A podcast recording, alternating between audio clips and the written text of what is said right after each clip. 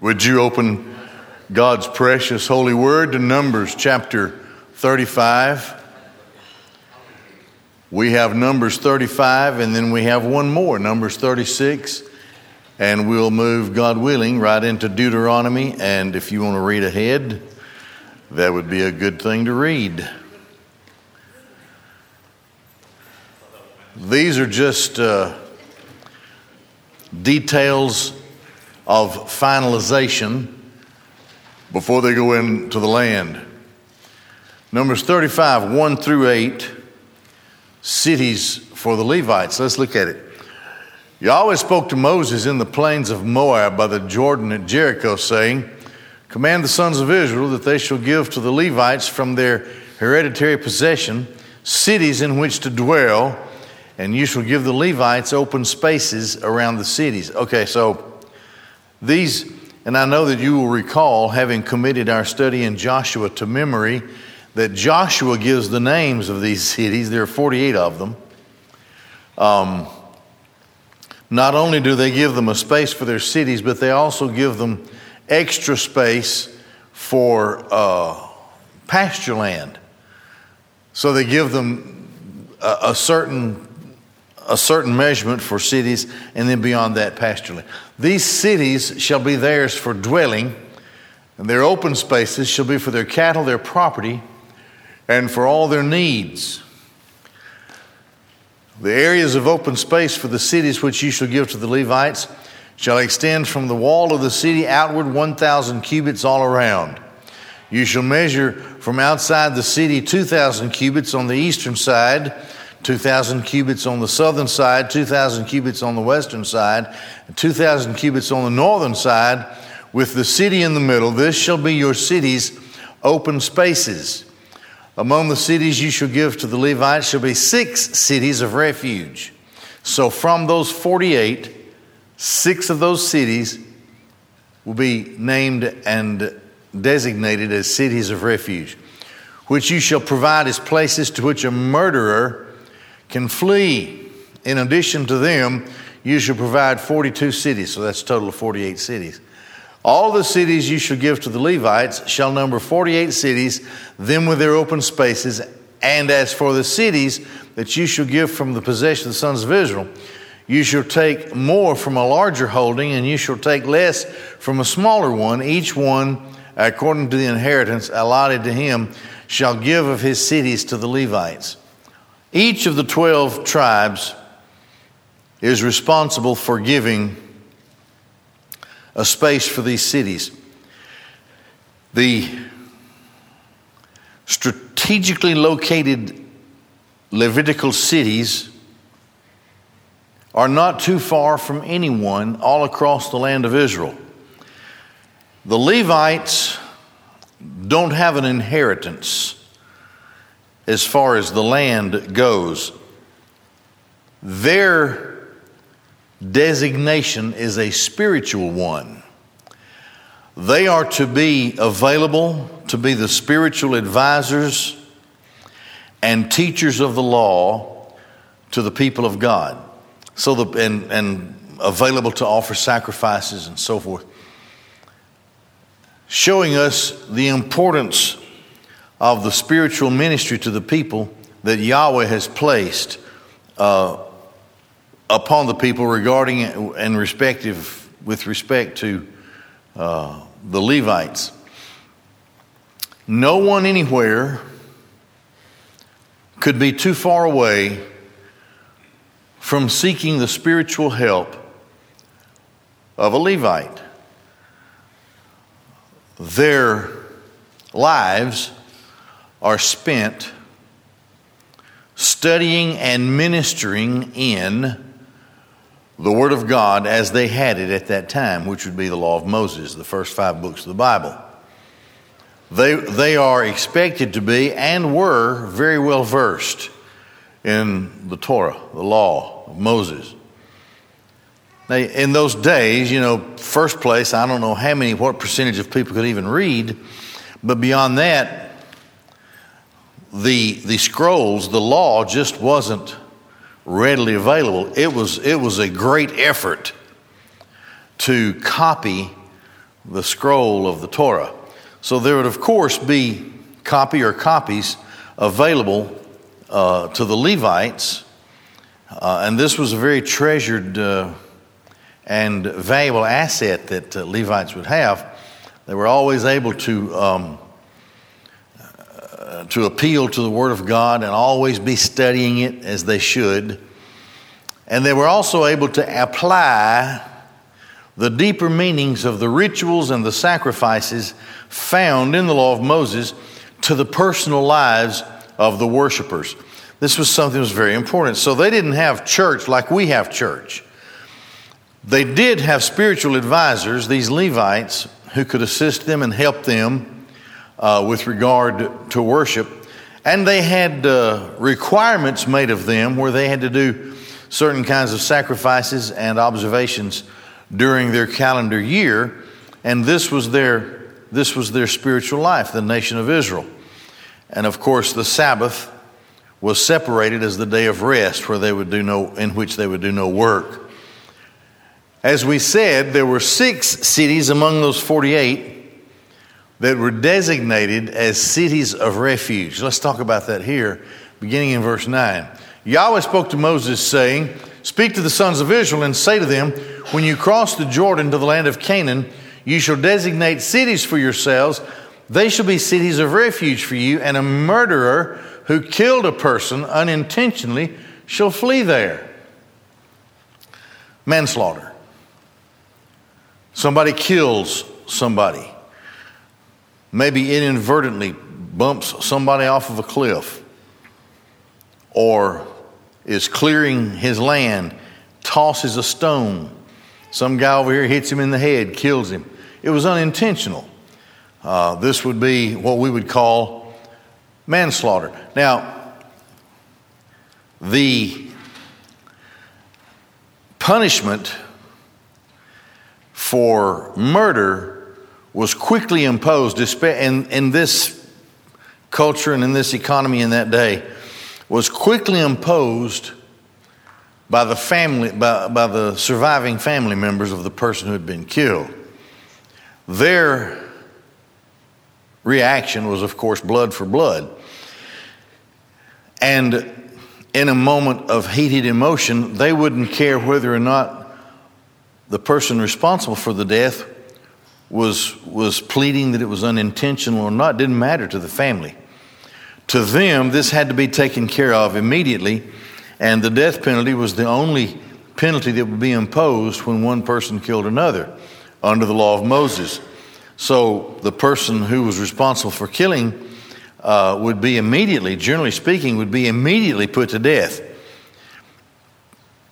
But as the society is growing and evolving, and as the possibilities of these cases grow in such a in, in such a really heavily populated group of people for the day in which they lived, Yahweh addresses uh, the issue of manslaughter. So here are within those 48 cities of the Levites, six of those cities designated as cities of refuge you killed a person, but you didn't mean to. Um, now, what would what would be your what would be your alternative to get immediately killed by the mag, local magistrate or the family members of the person who had been killed? Run. And you go to the city of refuge. You would know where that city is, and you would make yourself to that city as quickly as possible. It continues.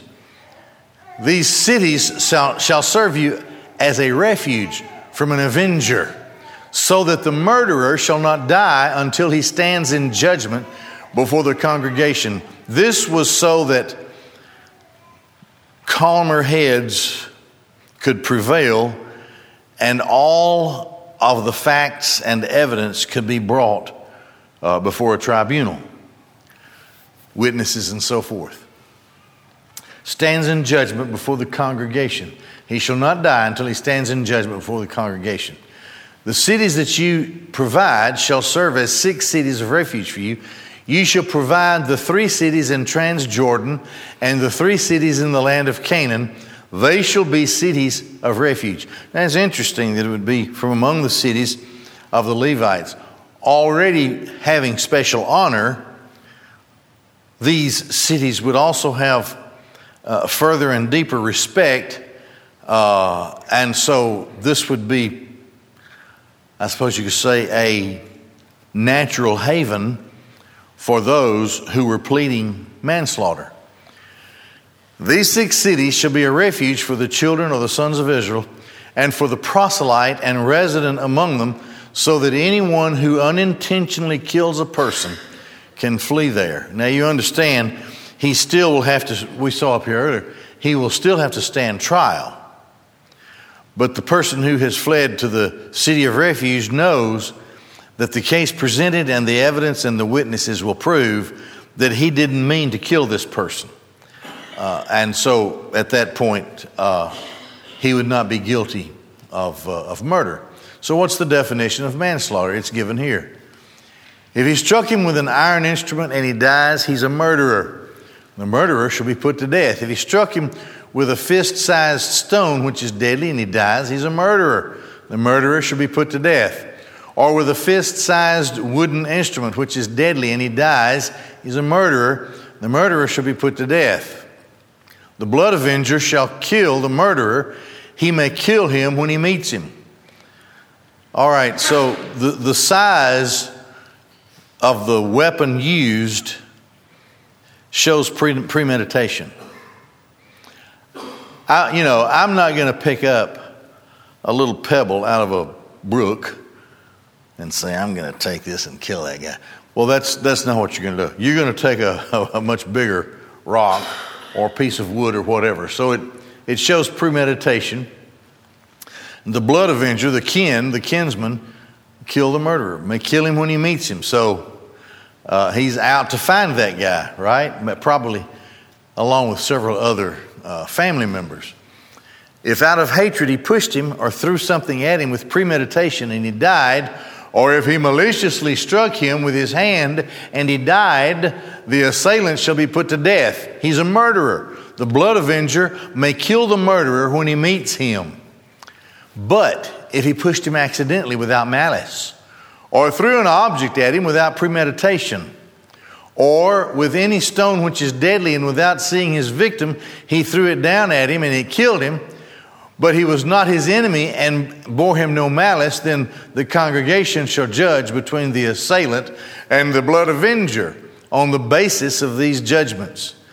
The congregation shall protect the murderer from the hand of the blood avenger, and the congregation shall return him to the city of refuge to which he had fled, and he shall remain there until the high priest who anointed him uh, with a sacred oil dies. So he's, he's bound there as long as the high priest uh, is, is living. Now, here are other, finally, other provisions and warnings. And all of these continue to give more order to a congregation which had left Egypt with no order at all. But one of the things that we've noted in both Leviticus and Numbers is how God Himself, through Moses, gave the instruction on how to organize uh, worship, the religious life of the people, the administrative life of the people, had they, how they had uh, leaders, and the first one of the first ones of them were directly appointed by Yahweh uh, through through Moses, his spokesman. And then not only give to them religious law, but in this case, civil law as well, so that their, their lives as a culture and a society would be orderly, very important uh, for a nation. Now, beginning, uh, continue on in verse 26. If the murderer goes beyond the border of the city of refuge to which he had fled, and the blood avenger finds him outside the limits of his city of refuge, and the blood avenger slays the murderer, he has no blood. So it's, it's, it's the guy guilty of manslaughter, it's his own fault. He should have stayed, uh, he should have stayed within the city. For he shall remain in his city of refuge until the high priest dies, and only after the high priest has died may the murderer return to the land which is his possession. So all the every, everything's everything's done. Then it's all off the table. He can go back where he originally came from. Now, how long is the high priest going to live? Who knows? But as long as he's alive, this guy has to stay in the city of refuge. Um, these shall be for you a statute of justice for all your generations and all your dwelling places. Whoever, namely the blood avenger, kills a person based on the testimony of witnesses, he shall slay the murderer. A single witness may not testify against a person so that he should die. You should not accept ransom for the life of a murderer who is guilty of death, for he should be put to death. So, a single witness is not sufficient. There has to be more, of course, than just a single witness. You should not accept ransom for one who has fled to his city of refuge to allow him to return to live in the land before the priest has died. So his, his freedom, he may have come from a wealthy family, but his freedom is not for sale. This is the law of the Lord. He is bound to stay in that city of refuge, and there's nothing that can be paid to permit him his freedom out from that particular place. You shall not corrupt the land in which you live, for the blood corrupts the land, and the blood which is shed in the land cannot be atoned for except through the blood of the one who shed it. And you shall not defile the land where you reside, in which I dwell, for I am Yahweh, who dwells among the sons of Israel. So we reflect upon this. Number one, the importance of spiritual instruction to the people of God. In a day where, of course, there was no internet or radio or TV, how can people learn the points that are to be learned regarding spiritual life? They go to a Levite, a priest. They have questions, they will ask the priest. The priest is supposed to have, after, and we saw the era, that the time of study that was required, that was back in Leviticus. Uh, the years that were pro- required for them to study and to be understudies uh, so they could enter the full priesthood in and of themselves, they would be, they would be very experienced in the Torah, the Word of God Genesis, Exodus, Leviticus, Numbers, Deuteronomy and knew how to apply the law. They could also draw upon the wisdom of the history of God's people to help answer certain questions. Now, it was important, of course, for the people to understand the guiltiness of sin and the importance of atonement for justification. And this is a lesson of every sacrifice uh, that is given. The people were not too far away from any of that instruction anywhere all across the land of Israel. 48 cities of Levites, and within those cities, well trained priests who spent their lives. They were to do nothing else. They had nothing else other than, of course, to do the duties that it took in those days to provide food for themselves and so forth and to tend to their own pastures. But they had no other. Uh, they, they, they had no other manufacture. They had, they had no other industry their, the, their lives centered upon being the spiritual leaders of God's people. And so their inheritance, you know, they're called the Lord's inheritance in, in, the, in the law. Uh, their inheritance was the special relationship that they had with Yahweh, and that, of course, Yahweh had with them, and the high position, really, to which they were called, uh, the ones who always had complete access to the Word of God and had the wisdom to be able to apply the Word of God to the lives of people, to teach them about sacrifices, how to sacrifice, to teach them about the, uh, the, the, the, calendar of their, of their people, uh, the importance of these special days that were designated. All of that had the spiritual meaning. And we also know that it was a lesson to point to the great sacrifice that God would provide for himself, really first taught by Abraham when he took Isaac to offer him up. The Lord Yahweh will provide for himself a sacrifice. A great teaching that is illustrated in every sacrifice that is made and the ministry of uh, the Lord's sacrifice uh, defined in all of the special days and feasts that uh, were imposed upon God's people. It had a richness to it, it kept them together uh, as the people of God. And the one thing they had in common, they may have had various tribes, and those tribes had various industries uh, because of where they were placed or because of their particular talents passed from father to son. Yet, still, with the variety that existed and the diversity that existed among the people of God in Israel, there was this one common thing, and it was this they were the people of God in, in the world. They had a place where God had put them. So there were great lessons that the Levites could always teach them. Now, the compassion of God is that people can be killed accidentally. Death is a horrible thing, it's horrible. Uh, it's an enemy that, that stands against us and opposes us. But it is true that not every time someone kills another, that it was a premeditated thing of murder. And so, through his compassion and mercy, God would acknowledge both the horror of the death of the victim and the right to compassion with the person who was not really a murderer. It was an accidental thing. So he took God through his law, allowed for this person to be removed from society in, his, in the normal society and culture in which he would live, and would impose upon him certain limits, which would, which would acknowledge to the people that, you know, it was accidental, but it was a terrible thing, and uh, we're going to separate him from the rest of society uh, until the high priest dies. So, in that sense, there was something of comfort uh, to the blood avenger, but of course, it was, it was also a way of escape to escape immediate retribution, uh, in that he wouldn't be killed just immediately after having accidentally killed another. So, he had a way of escape.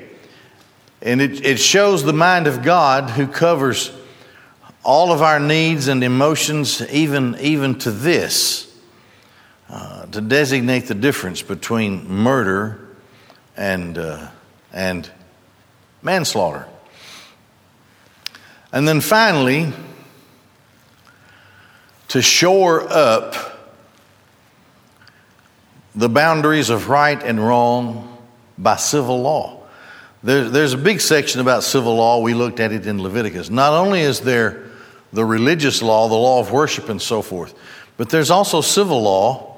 And remember that uh, the Ten Commandments, if you look at it in the scriptures, in, in Exodus, for example, where the, where the Ten Commandments are given, it's a very brief section of scripture. Ten Commandments. And then when you study the law of sacrifice and atonement and the civil law of retribution and correction, when you study all of that, it was obvious to Yahweh that his people could not obey the law. Just 10 simple commandments. But they couldn't keep the law. And so while there was this brief section of 10 commandments, there was this tremendous section of both religious and civil law that addressed how to treat guilty people, how, to, how to treat the offender. And so everybody becomes an offender in some way or another. Thus, the sacrifices uh, are required and should be made. Those five sacrifices that we studied back in Leviticus. And the Levites would be masters of teaching what all of that was about. A, a person's obligation to each other and, a, and their obliga- the obligation of a person to his God, to Yahweh, uh, to, be, to be obedient, to seek an understanding from the Word of God as it existed then on how to deal with the issues of life, all of that was available to him, especially through the teachings and the advisement and the counseling of the Levites. And they were everywhere, all across the land, and they were, they were easily accessed. So now there are some final details in Numbers chapter 36 uh, that, that carry us to the time where the, pe- where the people crossed the land. But then Deuteronomy is given as the more or less the farewell speech of, uh, of Moses to the people before he goes up and is taken away. His life is taken by, by the Lord on top of the mountain. We're going to stop there, and God willing, we won't, next Sunday night is Labor Day. We won't, we won't meet next Sunday night, so God willing, two weeks we'll complete the book of Numbers. Let's pray together. Father, we love you. We thank you for attending to every detail of our lives. We thank you for spiritual guidance and counseling, for the presence of the Holy Spirit in our lives today, and for your word which is so readily available to all of us. So I pray, oh God, that you will strengthen us as we seek to understand all of these things today in this present day in which we live. In Jesus' name, amen.